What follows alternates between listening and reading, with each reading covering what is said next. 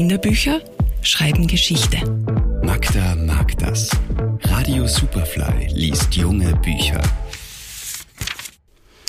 Er hat sie angeschaut und angeschaut und kurz vorm Hauptbahnhof erst merkt er, dass in die falsche Richtung fährt.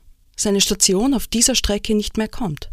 Trotzdem steigt er auch beim nächsten Halt nicht aus. Dabei hat sie bislang keinmal zurückgeschaut. Auf seinem Schoß liegt ein aufgeklappter Roman, aber er kommt kaum eine Zeile voran. Im überfüllten S-Bahn-Waggon staut sich zähe Luft.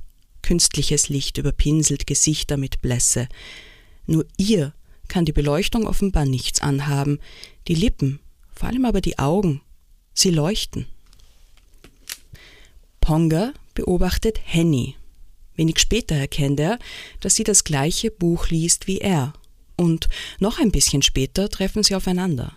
Dann Notbremse, und schon ist Henny wieder verschwunden. Wird sie verfolgt? Jedenfalls will sie Kontakt mit Ponga aufnehmen, und Ponga, der erfährt mehr über sich, als ihm zuerst lieb ist.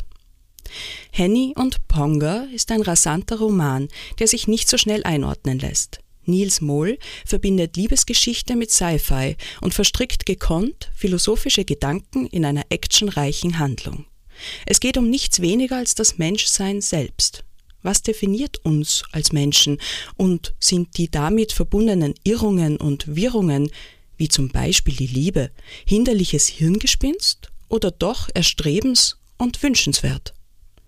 Ein Jugendroman, der sagt, es ist okay, wenn du dich manchmal wie ein Alien fühlst. Vielleicht bist du einer, aber sicher nicht der Einzige.